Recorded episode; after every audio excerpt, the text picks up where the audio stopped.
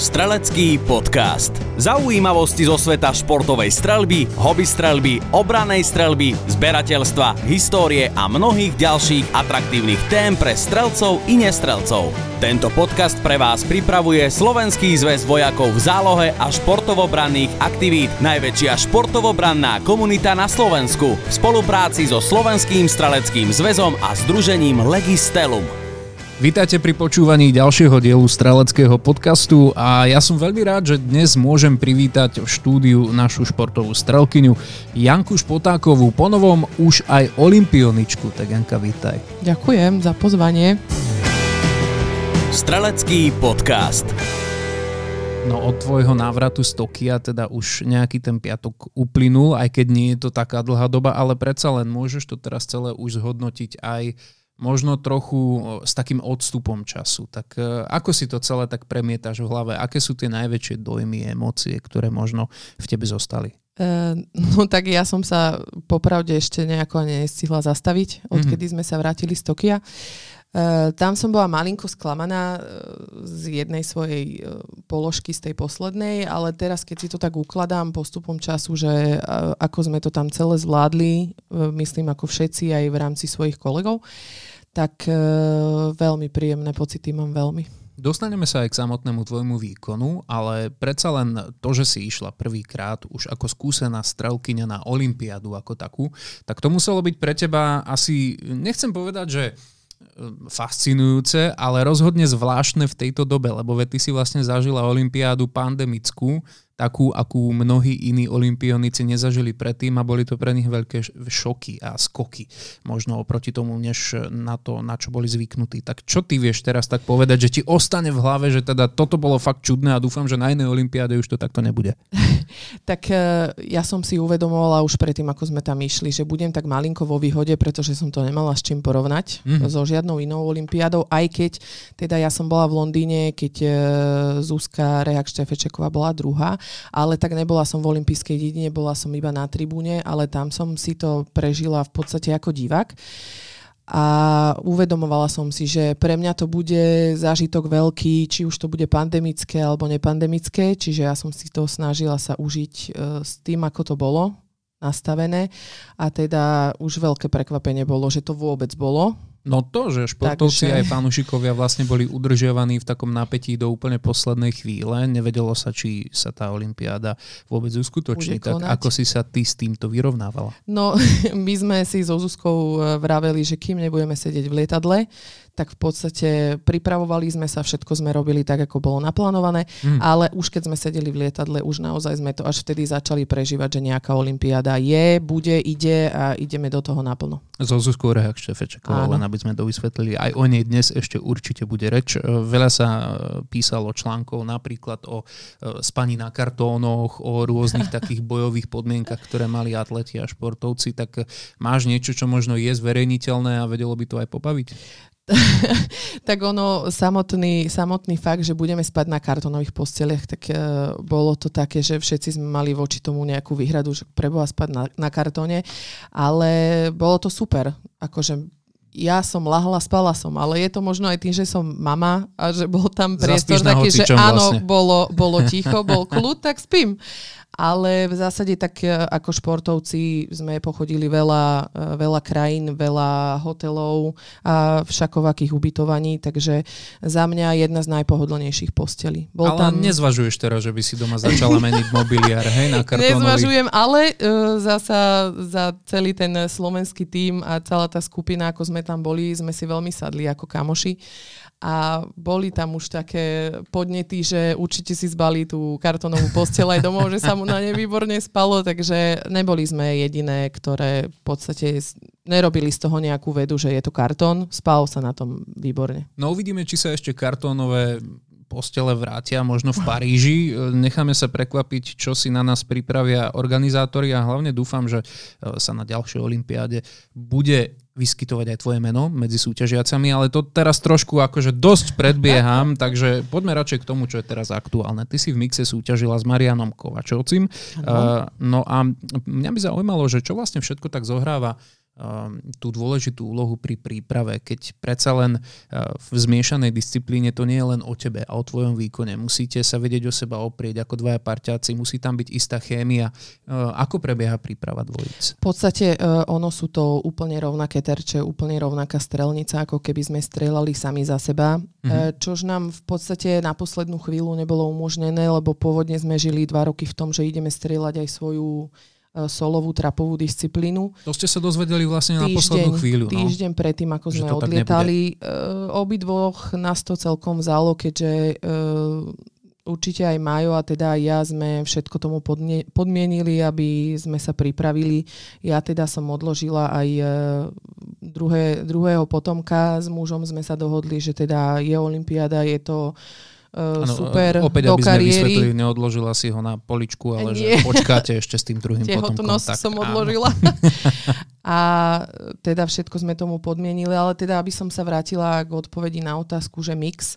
Uh-huh. Uh, ono v zásade je to tiež, uh, strieľame si každý svoje, ale zodpovedáme si už aj jeden za druhého, takže ono, strelba ako taká je veľmi o psychike, Uh, takže ono to vlastne ešte znásobuje uh, to, tú hlavu, že teda ten výsledok, s tým sa nesie aj uh, Majo ako môj spolustrelec a teda ja sa veziem aj s jeho výsledkom, takže ono sa to tá, tá kombinácia dvoch ľudí, dvoch a viacerých, ale tak teraz sa bavíme, že dvaja, tak uh, sa to znásobuje. Je to ťažšie podľa mňa, ako si ísť strieľať sám za seba. Uh-huh. Že vlastne myslíš aj na toho druhého a nechceš mu to ako keby pokaziť. Presne tak, presne uh, tak. Ja som aj čítal niektoré vyjadrenia, či už tvoje alebo majové a bolo pekné vidieť, ako ty si si sypala popol na hlavu vlastne, lebo teda objektívne si mala horšie položky ako Majo. On naopak strieľal teda uh, veľmi dobre, minul iba jeden, iba jeden holub.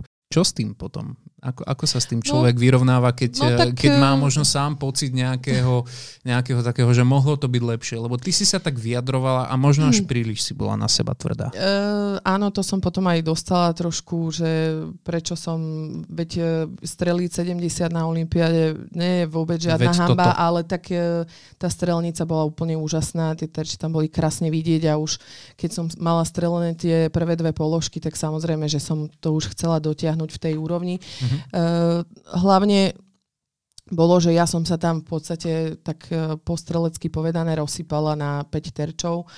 A teda Majo ma podržal už v prvej položke, uh, snažil sa mi vytvoriť pohodu a teda celý ten deň hovoril halo, halo, ukludni sa, áno, viem, že je to Olympiáda, ale veď sú to rovnaké terče, rovnaký pretek ako všade inde. To ako keď má Takže... moja manželka zlý deň a robím všetko preto, aby ten deň zvládala čo najlepšie. Áno, áno, jasné, postavil sa chápem. k tomu ako hlava rodiny a teda udržiaval našu, našu pohodu mixovú. Mm. Takže uh, bolo to super. Super. Teraz odstupom času uh, viem a pociťujem to, že myslím si, že nemáme sa za čo hambiť. Mohlo to byť lepšie, ale mohlo to byť aj horšie, takže ja som veľmi spokojná a ja teda dúfam, že aj on. Dokážeš byť aj ty ten upokojujúci element, alebo väčšinou je potrebné skôr tebe schlaďovať tú hlavu? tak ono vo všeobecnosti podľa mňa e, chlapi sú také lepšie povahy sme že, pragmatici že, Áno, že tak menej prežívate e, niektoré veci.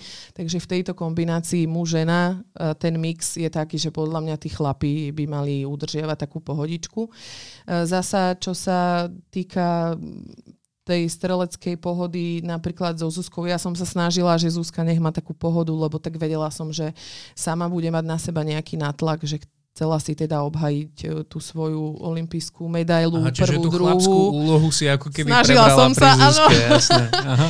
Snažila som sa a teda zjavne sa mi to aj podarilo. Teda nechcela som, aby mala pocit, že musí ísť s medailou domov, aj keď teda viem, že chcela a zvládla to bravúrne. Aj keď teda ona z nás dvoch je taký ten kľudnejší typ na baterke, teda na tom strelišti, ja som taký väčší stresmen a učíme sa tak podľa mňa navzájom. Mm-hmm.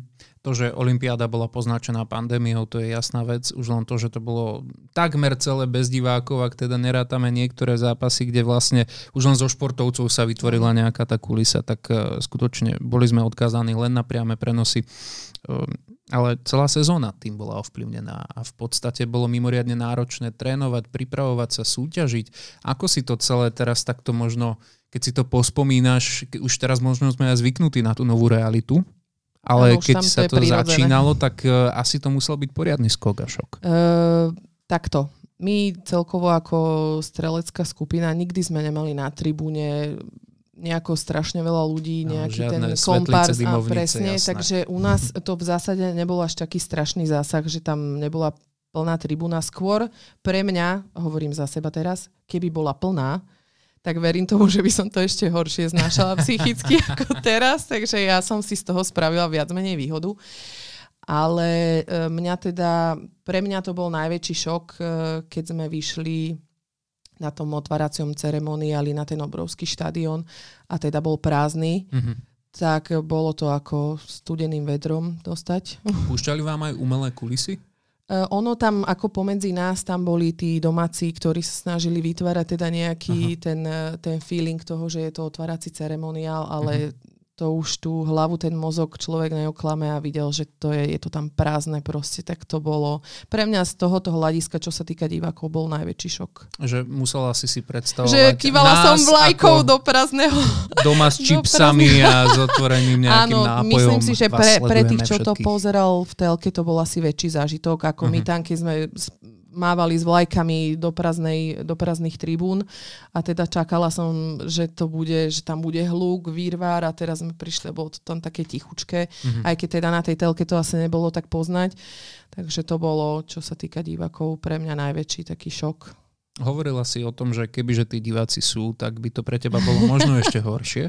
E, čomu pripisuješ ten stres? Bolo to tou premiérou, že si prvýkrát predsa len bola na Olympiáde a prichádzala si do niečoho nového, alebo je to jednoducho súčasť tvojej natúry? Tak ono, e, povedzme si to, ako to je. Áno, som strelkyňa síce 20 rokov, mám e, veľa svetových pohárov a takýchto vrcholových podujatí za sebou, ale každý športovec podľa mňa vie a pociťuje, že tá Olympiáda má predsa úplne iný význam, úplne mm. inak je medializovaná, úplne iný, iný význam sa jej dáva, aj keď v podstate je to taký istý pretek, ako zažívame v podstate celé 4 roky, ktoré mákame, robíme, ale tak to je zasa, tá hlava to tak berie. Mohla som si sama sebe hovoriť, že nie, nie, je to ako keď strieľame v Trnave, ale proste neoklamem to nijak.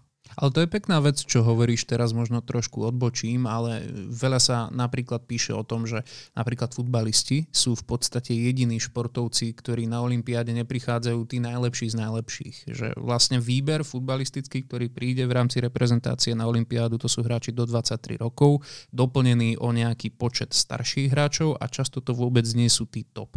Pre futbal je stále najväčšie podujatie sveta, majstrovstva sveta, potom majstrovstva Európy, Copa Amerika a podobne. Čo ty hovoríš na to, že niektorý šport môže si dovoliť vyslať na Olympiádu nie tých najlepšie pripravených olimpionikov, lebo tých futbalistov je tam vlastne dosť a iné disciplíny často škrtajú, musia tam ísť iba niektoré obmedzené počty. Vie si predstaviť, že by napríklad spomedzi strelcov tam prišla len nejaká bečková skupina, lebo pre iných strelcov by bolo dôležitejšie súťažiť na nejakom inom vytvorenom turnaji? Uh, tak uh, podľa mňa to už je nastavenie celkovo dané pre každý šport inak, hmm. pretože aj tenisti ako takí podľa mňa majú kopec iných e, turnajov, ktoré v podstate majú väčšiu silu, e, aby ich išli hrať ako je Olympiáda. Pre nás, e, pre strelcov je to top, ale zasa v zásade áno, prečo, prečo by nemohli ísť aj iní športovci, pretože kde aj, aj mladí, kde sa majú naučiť strieľať, kde sa majú naučiť súťažiť, keď nie na takýchto najväčších pretekoch. Mm. Lebo ja už som teda skúsená strelkyňa, ale tiež som mala čo robiť s tým, že áno, Olympiáda, wow, veľký pretek. Takže áno, ja som za to, aby išli športovci aj bečkovi. Prečo nie?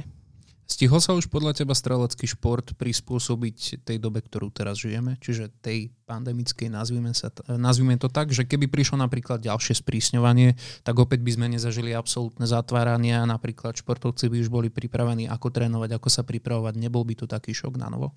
Tak o, ono operatívne sme podľa mňa museli sa všetci byť stále pripravení na to, že ide pretek, bude pretek, nebude, zruší sa, premiesni sa na niečo iné. Čiže v podstate to už nebolo aj o nás, o strelcoch ako takých, ale všetci tí, všetka tá mravenčia práca, ktorá ide zo zväzu, zo športového centra celkovo, všetci museli byť pripravení na to, že musia makať a musia sa prispôsobovať. Čiže budeme to musieť asi robiť naďalej, keď bude pandémia.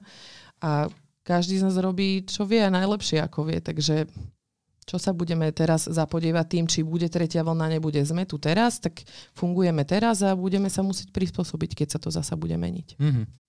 Ako si spomínaš na svoje strelecké začiatky? Ako si spomínam, no ja som e, začínala v Stúpave. Mm-hmm. Tam bola strelnica niekedy, vynikajúca strelnica, ktorá už teraz e, myslím si, že neexistuje. A dokonca aj svoje prvé začiatky so Zuzankou Rehak Štefečekovou mám také zaujímavé, lebo e, ona už teda vycestovala na majstrovstva Európy do Talianska, do Lonata a ja som si v tom čase, keď vlastne už naša strelecká výprava tam vyrazila, som si strelila nominačný limit v Abrahame a ja som sa vlastne iba k ním pridala. Mm. A vyhrala som tú Európu s tým, že Zúska teda bola favoritka, takže my sme prvé asi rok, dva neboli moc veľké kamošky. Skôr ste zazarali po sebe no, trošku. Zuzka hovorí, že ja by som ťa vtedy asi aj v lyžičke vody utopila. Hovorím si, no prepač, Klara. No a ako to prerastlo potom? Lebo predsa len rivalky na začiatku a teraz to vyzerá tak, a že tak nerozlučné ja kamarátky. som to nebrala, ja som prišla ako Alenka z krajiny zázrakov do ďalšej krajiny zázrakov. No prišla som, strelala som tak, ako ma učili a tak teda tá mi to vyšlo pri Zuzke asi prvýkrát, že som ju porazila. Uh-huh. No a pozri sa, ako ju to potlačil dopredu. Takže ty si vlastne bola na začiatku všetkého a, a tebe nie, nie. musíme ona, ona bola, za tie medaily. ona bola uh, veľký talent, veď ona mala veľa juniorských rekordov, veď ako juniorka uh, strieľala za ženy, čiže ona je v tomto kapacita uh, veľkého rangu.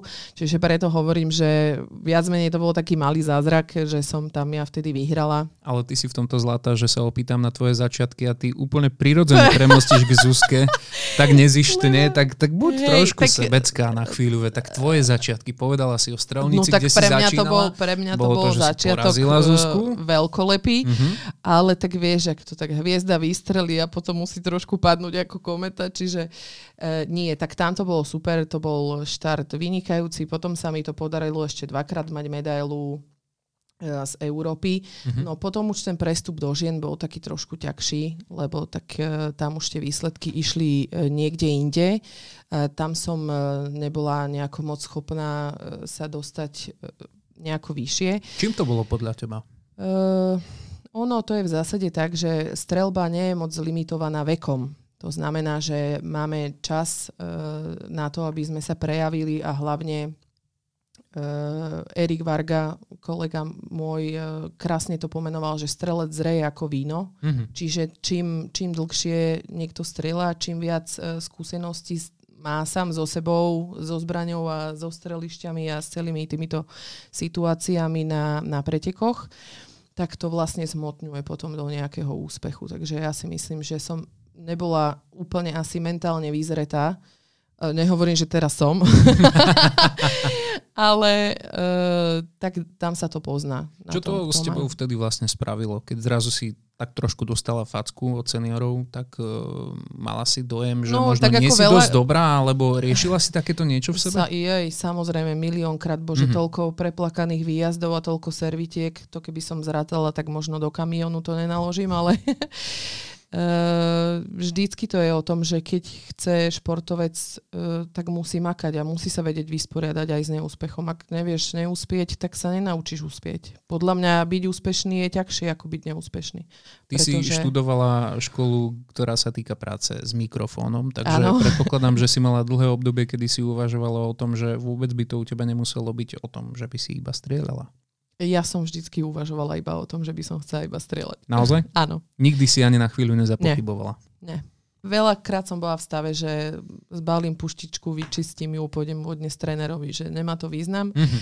A teda zasa sa musím vrátiť k Zuzke, lebo tá ma veľakrát e, presviečala a presvedčila ma o tom, že e, ten talent mám, len e, chce to čas, aby sa niekde zo mňa vyplavil. No a teda dočkali sme sa. Hurá!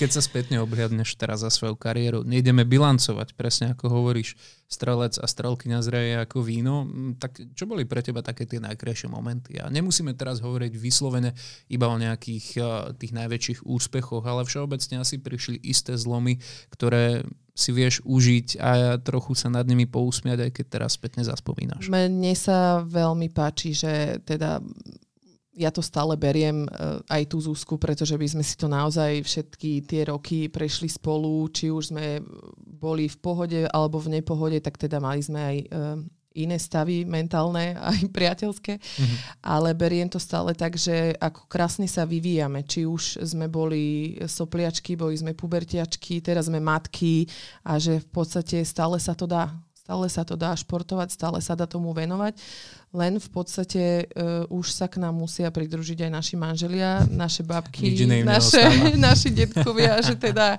krásne sa všetci k nám pridružujú a teda mákajú spolu s nami a nemusíme sa baviť o tom, že bez toho by to nešlo. Takže mne sa, ja to berem tak komplexne, že je to práca, aj keď sa to berie ako je to individuálny šport, ale to individuálny šport podľa mňa neexistuje, pretože je to vždycky robota viacerých ľudí.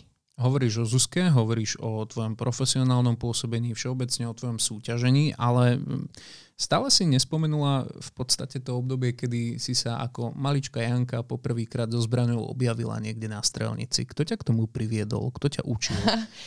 Ja to úplne až takto do koreňa si sa pýtal. No, mm-hmm. takže e, môj táto bol niekedy strašne, strašne zarytý polovník. No tak ja po večeroch normálni otcovia chrumali čipsy a pozerali telku, tak môj táto čistil zbranie a tak som, tak táto však daj kúsok a ja si počistím a nemôžeme ísť spolu, tak e, táto ma vlastne zobral na strelnicu do mhm. Viničného. Tam ešte doteraz myslím, že sa robia také gulašové preteky, sa to volá tak tam som v podstate mala úplne, úplne svoje začiatky. Na narodeniny ma zobral na 15.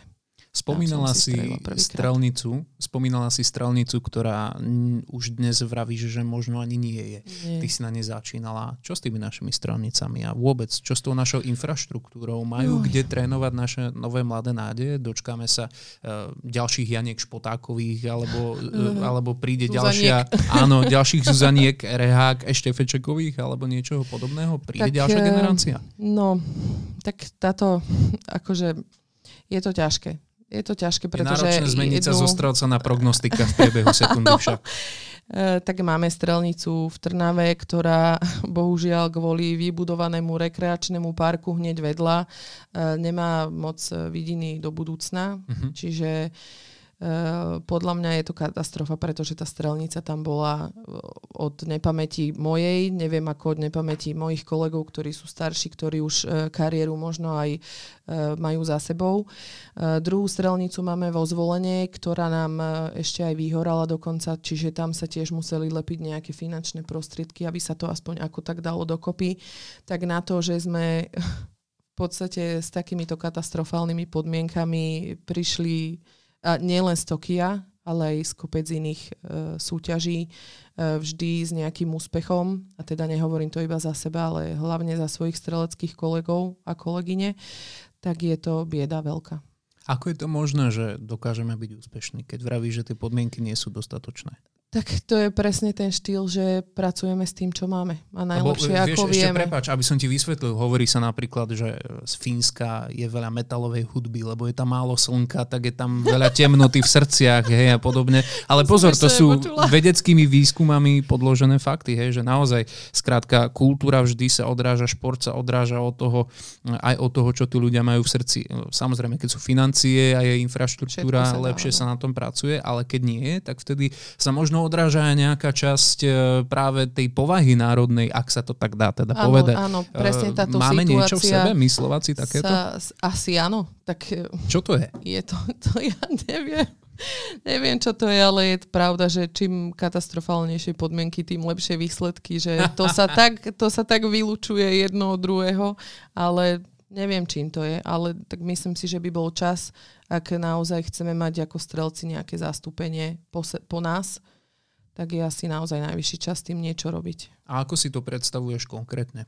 Ja si to nepredstavujem nijak. Ja, ja chcem e, sa venovať strelbe naďalej a presne, aby sme boli my ako športovci odbremenení od toho a museli premýšľať, kam pôjdeme trénovať, mm. za čo pôjdeme trénovať, na koľko dní pôjdeme trénovať. Bolo by to pre nás jednoduchšie, keby sme nemuseli sa takýmito veciami vôbec ani zapodievať. Takže pochopil som to aj tak, že potešila by nejaká nová strelnica. Bolo by to vynikajúce. A teda nie iba pre nás, tak uh, áno, sme už v nejakom veku. Nehovorím, že vešame flinty na klienc, to nie, ale uh, chcelo by to, aby aj niekde sa mohla nejaká mladá generácia vyvíjať a posúvať uh, v našich šlapajach. Takže bol by super. A teraz je super priestor na to, aby sa povenovali aj streleckému zátišiu a nie iba strelcom. Akože samozrejme aj strelcom, ale myslím to tak komplexne strelectvu ako takému. Jasné, si mamina, si rodinne založený človek a napriek tomu si nás úspešne reprezentovala na Olympiáde, takisto celoročne trénuješ, súťažíš. Ako sa to dá kombinovať? Toto je téma, ktorá sa často opäť rozoberá aj pri Zuzke, takže predpokladám, že sa dostaneš aj tam, ale tak pre mňa je to obdivhodné. Predsa len byť mama a zároveň úspešná športovkyňa, asi je to do veľkej miery aj o pomoci zvyšku rodiny. Presne tak ja teda mám, mám svoju víziu, mám svoj cieľ, ale to som stále ja. Čiže zasa sa mne musí niekto prispôsobiť a obetovať mi e, svoj čas. Čiže e, bez e, manžela a bez babičiek e, by to nešlo. Teda ja musím e, pozdvihnúť moju svokru do vyššin, pretože tá absolútne zastrešuje doma moju neprítomnosť, čo už sa týka uh, varenia, stiskania, mojkania, muckania. Takže neišlo by to bez toho a tiež sa museli svojím spôsobom prispôsobiť tomu, akú mám ja víziu a vidinu. Ale teda zatiaľ sa nestiažovali a môj muž už je nasmerovaný, že on chce, aby som išla aj do Paríža, takže asi pôjdem v tej vízii s ním. No skvelé, inak nie často je počuť, že niekto si chváli svoju svokru, väčšinou to máme naopak s tými vtipmi o svokrách a podobne, ale tak zase na druhej strane, čo iné ostáva ako byť dobrá svokra, keď vidí, ako dobre strieľaš. Všakže. Áno, tak teda ja dúfam, že že to nerobí len preto, že som ozbrojená. Ale nie, uh, áno, stretávam sa ja s tým, že teda čo sa povie svokra, tak teda je veľa ľudí naježených a teda nebavíme sa len o dievčatách a o ženách, ale bavíme sa teda prevažne aj o tej mužskej populácii. E, tak ja som v tomto e, bola obdarená, že teda vďaka Bohu mám s ňou vynikajúci vzťah. Ako, tak samozrejme vieme sa aj posekať, ale zasa je to len o tom, že ako si to vieme vydiskutovať, ako si popracovali sme si na tom svojom vzťahu. Tak to je tiež, každý vzťah je práca či už je to rodičovský vzťah, partnerský alebo takýto svokrovsko-nevestovský.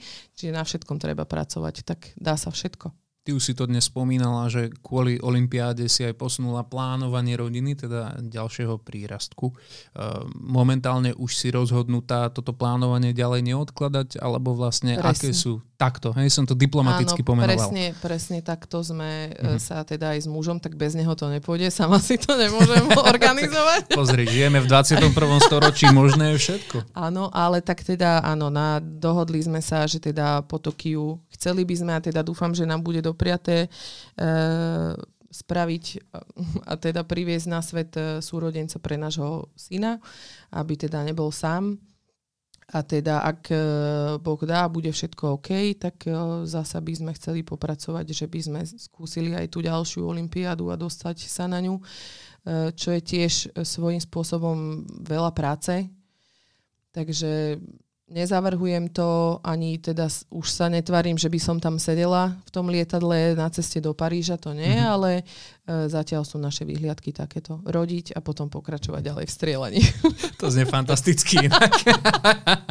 Ozbrojená matka, najlepšia matka. Budem ti v tomto celom držať palce, Janka. A Ďakujem poďme teda pekne. ešte sa trošku viac oprieť aj do témy, ktorú si sama už niekoľkokrát otvorila. Nedá sa aj vyhnúť a to je Zuzka Rehak Štefečeková. Uh, vy ste kamarátky, poznáte sa naozaj dlhé roky, sama si to povedala, že spoznali ste sa spôsobom, ktorý nebol práve najpriateľskejší a ani zo začiatku teda to medzi vami teda až tak veľmi neladilo, trošku priam naopak iskrilo. Tak kedy prišiel ten moment, že ste si uvedomili, že vlastne halo, však na tej druhej nie je nič zlé, mohli by sme byť kamošky.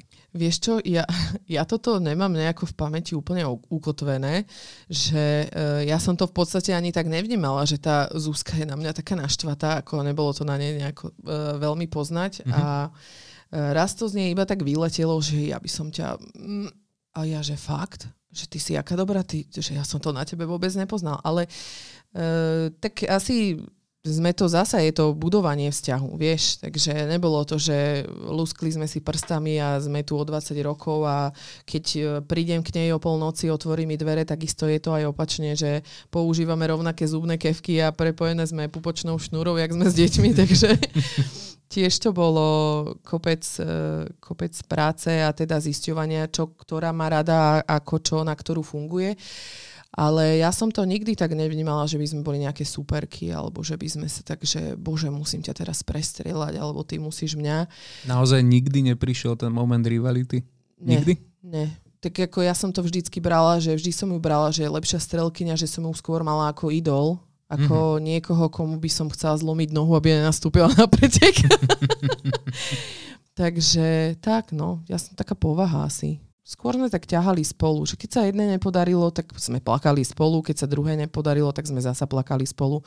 Keď sa podarilo, tak sme sa tešili spolu. Jedna cez slzy, jedna s medailou na krku, no tak tak to je. Vy ste so Zuzkou teraz vlastne aj na tých kartónových posteliach spali v mhm. jednej izbe v Tokiu. Ano. Často ste spolu bývajúce? Uh, celý život. Náš spoločný, áno. No a teraz máš jedinečnú príležitosť vytiahnuť niečo na Zuzku, čo nevieme. Uh, škripe zubami. škripe zubami a teda uh, ona si tak mravčí, keď zaspáva, mm-hmm. keď je veľmi unavená, tak mravčí, ale zasa uh, toto spolu nažívanie si na preteku sa nám zmenilo v podstate, keď sme mali deti. Lebo Nemôžem tak... sa neopýtať, ako, ako znie to mravčanie? Nie, tak jasné, ona pokračuj, si tak, ona si tak, ona si tak... Á, dobre. A to viem, že už Teraz teda už viem, viete o Zuzke Rehak Šefečaku je naozaj všetko škripe s úzami, uh, zubami a mravči. Áno, aj so zúzami škripe. No dobre, to sú Hej. dve veci. Tak ešte jednu poslednú a, a viac jej nerobme zle. Je bordelárka. Zlatko, ale ja ťa mám strašne rada, toto sa nepočula. Neboj, vieš čo, o chvíľku bude mať aj ona možnosť vytiahnuť niečo na teba. Takže, no s Bohom. Takže ja jej tú príležitosť dám. Uh, zaujímavá bola cesta zo Strelnice, keď e, Zuzka teda získala zlatú medailu, ty si tam bola spolu s ňou, ty si na ňu potom čakala uh, a sama si povedala, že si sa cítila ako v limuzíne, aj keď úžasné. teda limuzína to nebola, tak skús nám to trošku opísať. No tak uh, on, celé to bolo také, že zasa sa to vylúčovalo, že teda všakovaké pandemické opatrenia, teda uh, bolo to v čistote a tak, ale uh, stalo sa nám nie raz, že sme išli na strelnicu v tak strašne preplnenom autobuse, že sme mhm. v podstate museli použiť také tie náhradné sedačky, ktoré sú v tej strednej uličke, čiže v podstate ani mravec by sa už nevošiel do toho autobusu. No a teda už keď e, všetkých odpravili a Zúska si vybavila všetky svoje povinnosti po medaile, tak sme mali celý ten autobus iba pre seba. Bolo to úžasné. Takže tak vyzerá tokijská limuzína, hej? Áno, autobus. Áno, autobus. Viezli sme sa ako kráľovné, áno, bolo to úplne super že sme si tam mohli rozvaliť nohy, ruky a všetko a teda celé sme to si rozobrali a tešili sa tam, teda tamto po, podľa mňa na nás začalo tak prichádzať, že čo sa aj vlastne podarilo. A wow, ale aby sme aj vysvetlili, že prečo si tam vlastne bola. E, ty si bola takou psychickou oporou pre Zuzku, dokonca ona sa nechala počuť, že bez teba by tú olympiádu ani nevybojovala. Ale ona tak keca, bože. Á, bože moja, za chvíľočku si budete tuto vymieňať zdvorilostné frázy, už to vidím. Ale tak naozaj, veď, e, prebieha to zaujímavo, lebo e, ty si normálne sedela na mieste, na takom, aby ona ťa mala v zornom poli, keď potrebovala, aby sa na teba mohla pozrieť v priebehu toho, ako ona strieľala. Tak, to máte nejakú dohodnutú techniku už dlhodobu? No, nemáme to, akože nemali sme to cieľene dohodnuté, ale teda už za tie roky viem a teda zväčša bola e, Zúska tá, ktorá sa prebojovala do finále uh-huh. a teda bojovala o medaile. Uh, viem, že ona presne tento, tento vonkajší nátlak toho, že teda je si vedomá toho, že je strel, strelkyňa už, ktorá na Slovensku podľa mňa možno ani nebude, že už teda je, teda aspoň pre mňa je teda už takou žijúcou legendou, tak eh, má ráda, keď ten, ten presne ten nátlak, aby eliminovala aj sama zo seba, tak viem vždycky, že keď má nejakú usmievajúcu sa tvár niekde, kde ju môže vidieť, keď ide aspoň z tej peťky na jednotku na tom strelišti, že ju to v podstate tak odbremení, tak som jej tam opičkovala, no, že teda aby mala tak pohodičku, aby teda presne ten feeling toho, že Olympiáda, že teda ú, aby mala pocit, že je to úplne normálny pretek, taký ako strieľame každý rok. No dobre, tak si poďme pokecať teraz aj so Zuzkou, čo ty na to povieš. Poď na to. som zvedavá, čo na mňa vyťahne. Prosím. Zuzka, ahoj, tu je Luky zo Streleckého podcastu, pozdravujem ťa. Ahoj. Mám tu spolu so mnou aj Janku Špotákovú, tak sa Čau, asi Klara. môžete aj vy teraz pozdraviť. Čau. Ahoj. V prvom rade teda gratulujem ti Zuzka k zisku zlatej olympijskej medaily. Myslím si, že uh, už vôbec nie som prvý, ani druhý, ani tretí, ani desiatý. Už si tých gratulácií určite dostala nespočetné množstvo a určite to máš aj teraz náročné so svojimi všetkými mediálnymi výstupmi. O to radšej sme, uh, že si si našla čas aj na náš strelecký podcast. A teraz by som rád urobil takú uh, akože chvíľku Súku. pre vás dve. Ja sa normálne odmlčím a trošku sa môžete vy dve porozprávať v pokoji na minútku. Nech vlastne počujeme, aké to je, keď sa rozhodnú, že si zatrkocú uh, Janka Špotáková a Zuzka Rehak Štefečeková. No, tak nechám to na vás, babi. No ty si aký zlatý, ešte sme sa videli asi pred hodinou. A včera u nás doma na kave, že Klara? Áno. Prečo No, Klára? Úplne sme si chýbali. Prečo, prečo Klára? Tak my používame všelijaké takéto názvy. Ja mám Zuzku Ja v som mala aj v telefóne. sobotu meniny Štefania. Áno, Štefania Gordulič, Klára, Jolana. Už te- teraz mi zrovna nič nenapadne, ale máme veľa takýchto, takýchto názvov na seba, ale krásne je, že vždycky sa na, na ne otočíme iba my dve. Mhm. A videli ste sa teraz pred hodinou, to znamená, že Zuzka za hodinu sa asi muselo udiať v tvojom živote toho strašne veľa. Eh, Momentálne sa nachádzaš kde?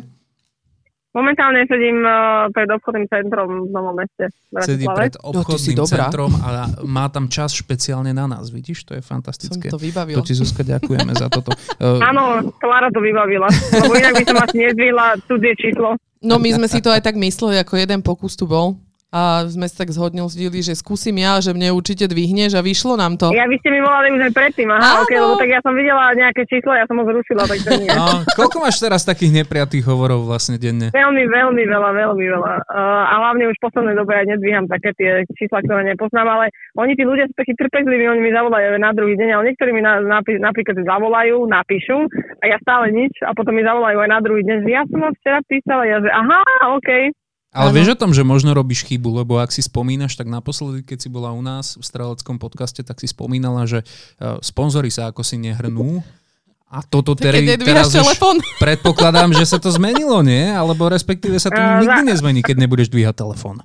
Uh, nie, nie, nie. Ono zatiaľ, uh, myslím si, že nič z toho, čo som nezdvihla, neboli sponzory, väčšinou sú to nejaké médiá, ktoré často ani nepoznám Mhm. a optimálne by chceli rozhovor, že hneď a hneď, aby som išla aj priamo alebo do štúdia alebo niekam, takže uh, snažím sa to tak nejako manažovať, že na každý deň mám nejaké dve, tri akcie a snažím sa to vybaviť do obeda, aby som už po obede mohla ísť na s deckami. Alebo ešte tu môžu byť aj bambusové ponožky, alebo tele, telekomunikační Napríklad, operátori. napríklad, ale tí väčšinou nevolajú z mobilných čísel, teda z mo- normálnych čísel, to väčšinou také, že nedvíhať, ako náhle to začína plus 4-5 alebo tak. Jasné. Ale tak teraz aspoň na chvíľočku sranda bokom. Aké ty máš vlastne pocity, keď by sme už mohli odložiť tie prvotné emócie, keď už to celé tak trošku možno opadlo? Ten prvý taký dojem, ktorý bol, tak teraz, keď sa tak spätne už obliadne za tým, čo sa udialo, tak eh, čo ti ako prvé napadne v hlave? Aké slovo? Dovolenka! som Asi uhadla, presne, som uhadla. Také, uhadla, uhadla. Akože nám povedal, chcel som povedať, že 125, ale hneď za tým je to dovolenka. Ale ako keď sa obhliadnem naspäť za tou, za tou olympiádou, myslíš? Mhm. A tak za Tak tým zlatom hlavne. No, tak pre mňa je to určite tá 125, lebo o 3 roky je znova olympiáda, znova teda niekto vyhrá, neviem kto, ale teraz to znamená, že to zlato zase o 3 roky bude niekde inde, ale ten svetový rekord už tam bude navždy. Mhm. Áno, ten je fantastický, naozaj skvelý úspech a hlavne ono to nie je len o športových výkonoch. Vieš, keď máme potom možnosť takto sa spoločne rozprávať za jedným mikrofónom, tak človek sa o tebe dozvie aj to, že ty škrípeš zubami. Aby som vysvetlil, tak e, Janka mala príležitosť vyťahnuť na teba niečo zo zákulisia z tých kartónových postelí, na ktorých ste trávili teda čas spoločne na bunke v Tokiu. A teraz dávam šancu aj tebe, aby si vrátila smeč. Čiže to bolo škrípanie zubkami, mravčanie, mravčanie pred, spaním a, a ešte, že e, nie si až tak poriadku milovná, ako vyzeráš na prvý pohľad, že si s tou zbraňou v ruke. Takže máš tri príležitosti, ako teraz uh, Janke vrátiť toto, čo ona prezradila národu na teba. Myslí na to, že ťa ľúbim. No však úplne som si predstavila ten borden na izbe a to tvoje ale pochvedla sa aj, že chrape, že dostala toto upozornenie. Od, odsud tedy dostala upozornenie za chrapanie, teda uh, bolo počuť chrapanie cez tú paperneklovú stenu a ja mám toto 20 rokov niekedy vo vedľajšej, niekedy v tej istej posteli, takže... Ďakujem ti, Klara, nepokračuj už, to si si minula všetky svoje smeče teraz. Ale ma ani nič nenapadne. A áno, nápad, nápadne ma. Úplne ma. Ticho. Ďakujem. Da, dajme, že dru, druhé a posledné, no. Druhé a posledné úplne ma mega vytáča, že aj keď ja teda všade meškám, áno, chronicky všade meškám. Ale aj keď sa dohodneme, že o 3 sa stretneme, ja tam prídem za 5, 3 štvrte, to znamená pre mňa rekordný úspech, tak ona už má tú vec, ktorú sme ešte spolu vybaviť, vybavenú, lebo ona tam už bola. Akože toto je že normálne, že v dekel mi uletuje z toho. Áno, na nahrávanie podcastu mala prísť o 12. Vieš, kedy prišla 11.29 mi zvonil telefón. tak lebo ja nenávidím, keď niekto meška zasa. No. A tak a vidíš, jak sme museli na tom svojom vzťahu popracovať, že máme každá Áno, voči sebe takéto, takéto výtky, ale e, vieme spolu fungovať. No tak ťaháme sa. Každá chvíľku ťaha pilku. Jedna Dokázali meška, by ste teraz akože spolu si tu vykecávať, že aby som úplne odišiel a vy by ste si šli svoj freestyle, Úplne hej? bez problémov. To si môžeme na budúce vymeniť, že ty nám len pustíš tú aparatúru a potom postriaš to, čo sa z toho dá použiť. Vlastne áno, vlastne áno. Ak tam vôbec nejaký použiteľný materiál to ostane, bude. okrem chrápania, mravčania a škrípania zubami. No, tak opäť, aby sme to, že, že z tej vtipnej roviny presunuli opäť trošku do takej vážnej, do takej, uh, vážnej a spájajúcej, tak uh, Zuzka, Janka o tebe hovorila veľa pekných vecí, tak ja si myslím, že aj ty určite vieš, možno takto na záver nášho telefonátu povedať uh, niečo o Janke, čo teda nebude len o chrápaní, ale práve naopak eh, o tých dobrých veciach, ktoré ti priniesla do života a možno prečo si rada, že ju poznáš a prečo si rada, že spolu eh, dá sa povedať, že pracujete. Áno, pracujem. Už takto o 12. byť sentimentálny, či koľko je hodín? A ani servitky mi nedali, iba pohár vody. Hej, dobehnem aj povreckovky dovtedy. Tak, uh, uh, tak samozrejme, že som rada, že ju mám v živote, pretože ma posúva tam, kde som. A keď si zoberiem len to úplne najposlednejšie, za najčerstvejšie, tak uh, hlavne vďaka nej som získala tú zlatú medailu, pretože ona bola tam v tom pozadí a vždy po každých si nejakých piatich terčoch po položke alebo aj medzi položkami ma tak rozveselovala a dávala tak naspäť nohami na zem. Ale tak celkovo som vďačná za toto priateľstvo, ktoré trvá už 20 rokov. Bolo uh, posilnené ďalšími troma deťmi, dvoma manželmi a nič Svokrami. sa na, na nás nezmenilo. Svokrami. a nič sa na našom priateľstve. Skôr sa tak rozvíjalo a dostávalo tieto nové, nové dimenzie, ale stále dokážeme byť rovnako praštené a rovnako mať ruku hore o druhej ráno. Babi s tými manželmi, ale zniete tak, ako keby ste si ich striedali. Tak prosím vás, keď dôjdete každá dnes a domov za tým pr, pr, svojím, presne, kevku, dajte kev, vedieť. Kevku zubnú si vieme teda ošerovať, ale tak tuto je naozaj asi náš strop. Toto je hranica. Že, áno, to je hranica. A dokonca aj deti si vieme poprehadzovať, že jasne, nie je problém, zavarujem ti, zavaruješ na mi. Na svokru mi siahni, na, na deti mi siahni, na áno, chlapanie. Áno, mužov máme teda každá pod svojou pazuchou a tých sme ešte neš nešerovali, ani nebudeme. tak myslím si, že sme sa naozaj za týchto pár krátkých minút, eh, kedy si bola aj ty na linke, Zuzka, už dozvedeli o vás prakticky o oboch úplne všetko, čo sa dalo. Takže ja ti ďakujem veľmi pekne, že si si našla čas. Ešte raz gratulujem k tvojim úspechom z Tokia a želám všetko dobré. Uži si dovolenku, na ktorú sa už určite teraz tešíš. Ďakujem pekne. Ahoj, Zuzka. Deň vám všetkým. Čaute. Čau, Klara. Tak to bola Zuzka Reák Štefečeková. Myslím si, že dokážete na seba naložiť úplne slušne. Ako vyzerá tá komunikácia potom na pretekoch, keď zrazu musíte byť seriózne a vážne a reprezentovať Slovensko? Práve, že tá serióznosť tam, tak ako samozrejme, že musí tam byť nejaký limit, ale my to práve, že spríjemňujeme tým, že nie sme seriózne, práve, že sme úplne praštené a, mm. a to nám vytvára takú tú pohodičku a takú tú našu bublinu, že sme OK, aj keď by sa náhodou nezadarilo, tak stále sme len e, ľudia, matky, e, manželky, takže máme sa kam vrátiť a za kým vrátiť domov, aj keď to nebude s medailou. Stále budeme tie kráľovné u nás doma. Je toto v streľbe bežné, že si vytvárajú rôzni uh, strelci napríklad takéto prepojenia, takéto menšie bublinky kamarátov, priateľov, dvojíc, kedy sa navzájom ťahajú, alebo si myslíš, že ste ojedinelý typ? Tak toto nemôžem posúdiť v iných štátoch, ale tak myslím tu si, že na Slovensku, u nás, u nás tých, to je, poznáš. tak neviem, či je niekto až tak uh, veľmi prepojený na strelníci ako my dve, že teda uh, bývame si viac menej jedna u druhej a nie je to len, že ideme na strelnicu, ale ideme aj uh, na rodinnú oslavu, ideme aj na kávu, ideme aj na obed, že je to naozaj, že fungujeme si v podstate ako sestry. Ja teda mám ešte dve sestry, Zuzka tiež má svoje sestry, čiže je to tam poprelíňané krížom, krážom to neviem s určitosťou povedať, či ešte niekto takto funguje z našeho, z našeho kolektívu. To neviem. Mhm. Myslím, mm-hmm. že nie. No dobre, tak sa posunme už k záverečnej časti nášho podcastu. Chýlime sa k záveru a mňa by zaujímala už taká prorocká otázka na teba. tak som zvedavý, ako sa s ňou popasuješ. Čo by si ty odporúčila ako skúsená strelkyňa mladým strelcom a strelkyniam alebo možno deťom, ktoré ešte len by chceli začať, keď vidia tvoje úspechy, Zuzkine úspechy, uh, úspechy našich olimpionikov. Čo majú robiť? Ako sa k tomu majú stavať? Čo by si dala ako takú rádu do života? No, chytiť rodičov za ruku. e, najlepšie teda momentálne v tomto období e, prísť do Trnavy na strelnicu a tam už e, je priestor na to, aby si to vyskúšali. Celkovo ako do budúcna, čo sa strelby týka, to je beh na veľmi dlhé trate, takže výdrž a trpezlivosť. Myslíš si, že rodičia sa boja svoje deti púšťať na streľbu? Tak e, je to predsa len e, zbraň. Je to niečo, čo môže ubližiť e, aj sám sebe si môže človek ubližiť a môže ubližiť aj niekomu inému, čiže samozrejme ten rešpekt tam je, je tam vždy. Tak áno, môže to byť.